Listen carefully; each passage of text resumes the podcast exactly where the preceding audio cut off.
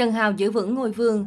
Đường Thi Vịnh thế hộ Định Hân trở thành sao nữ quyền lực nhất TVB. Báo cáo thường niên của TVB vừa được công bố đã cho thấy Đường Thi Vịnh, Lâm Hạ Vi, Đàm Ngạn Tuấn và Trần Hào đang là những con cưng được nhà đài này trọng dụng.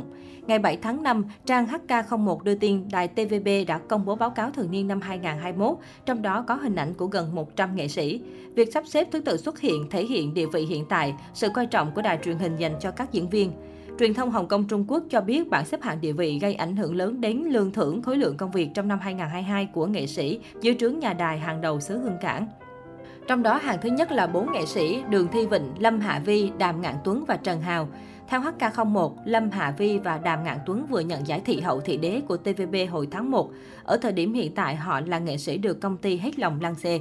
Vị trí nhất ca thuộc về Trần Hào, nam diễn viên có nhiều đóng góp cho TVB. Theo thống kê của On, Trần Hào đứng đầu danh sách nam diễn viên có thu nhập cao nhất TVB tính đến năm 2021.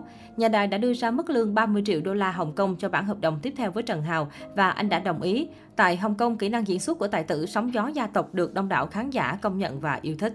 Vị trí nhất tỷ thuộc về Đường Thi Vịnh khiến nhiều người bất ngờ vì năm 2021 cô không có nhiều phim ra mắt. Tuy nhiên vài năm gần đây, Đường Thi Vịnh nhận được sự ưu ái từ TVB sau sự ra đi của Hồ Định Hân. TVB đã trao cho Đường Thi Vịnh vị trí nhất tỷ. Năm 2022 có 3 bộ phim do Đường Thi Vịnh đóng chính phát sóng. Đường Thi Vịnh sinh năm 1981, gia nhập TVB từ năm 2003. Cô tham gia các tác phẩm bằng chứng thép, đường tâm phong bạo, đại thái giám. Do đóng nhiều vai em gái, nữ diễn viên còn được gọi là em gái quốc dân. Diễn xuất của cô tiến bộ theo thời gian. Năm 2017, với vai diễn trong phim Mỹ Nhân không biết nhõng nhẽo, cô giành được ngôi vị thị hậu. Năm 2021, vị trí nhất tỷ từng thuộc về Hồ Định Hân. Theo HK01, đây là sự an ủi cuối cùng mà nhà đài dành cho người đẹp gia đình vui vẻ. Tháng 11 năm 2020, Hồ Định Hân quyết định rời đài, nơi cô đã gắn bó 18 năm để đầu quân sang thiệu thị huynh đệ. Hiện tại cô chỉ có quan hệ hợp tác với đài TVB. Dù vậy, địa vị và tầm ảnh hưởng của cô vẫn giữ nguyên trong nội bộ TVB. Nữ diễn viên được biết đến qua các tác phẩm ăn khách như Gia đình vui vẻ, Hồ sơ tuyệt mật, Tuổi trung niên, Cô gái đến từ Sao Miêu, Đứa con ngoại tộc. Trong hàng thứ hai có sự xuất hiện của các diễn viên Vương Hạo Tính, Huỳnh Trí Văn, Trần Triển Bằng, Hồ Định Hân và Lý Giai Tâm. Theo đó, Vương Hạo Tiến và Hồ Định Hân từng đạt thị đế, thị hậu TVB, danh tiếng khả năng diễn xuất đã được công nhận. Huỳnh Trí Văn cũng từng giành giải nữ chính xuất sắc khu vực Singapore và Malaysia tại lễ trao giải TVB 2018.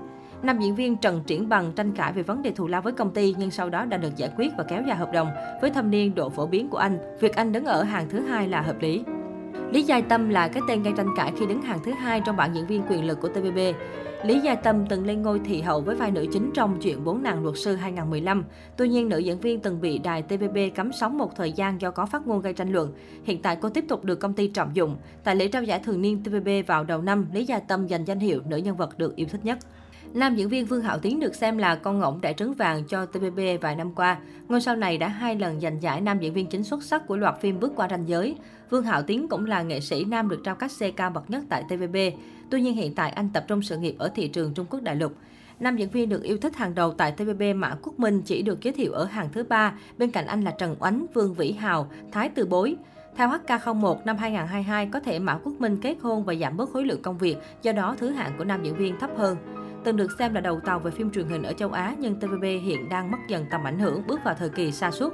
Nhà đài này đang có những bước thay đổi để tìm lại hào quang. Sự suy thoái của TVB thể hiện rõ qua các con số. Thập niên 1990, đa số phim đạt tỷ lệ người xem trên 30% như Thần Điêu Đại Hiệp, Tây Du Ký và Hồ Sơ Trinh Sát. Trong đó, một số tập có thể đạt tỷ lệ trên 45%. Tỷ lệ người xem đi xuống rõ rệt từ năm 2012 chỉ hơn 20%. Lễ kỷ niệm hàng năm của TVB, một chương trình truyền thống được tổ chức quy mô cũng có tỷ lệ người xem giảm sút rõ rệt. Theo SCMP, tỷ lệ người xem lễ kỷ niệm này vào năm 2013 chỉ còn 29%. Trong vài năm gần đây, TVB thể hiện nỗ lực để đổi mới, đồng thời xây dựng những tác phẩm phát huy thế mạnh vốn có. Chưa kể từ đầu năm 2022, nhà đài này còn phải đối mặt với tình trạng các ngôi sao nữ bị phơi bày lối sống thiếu trách nhiệm.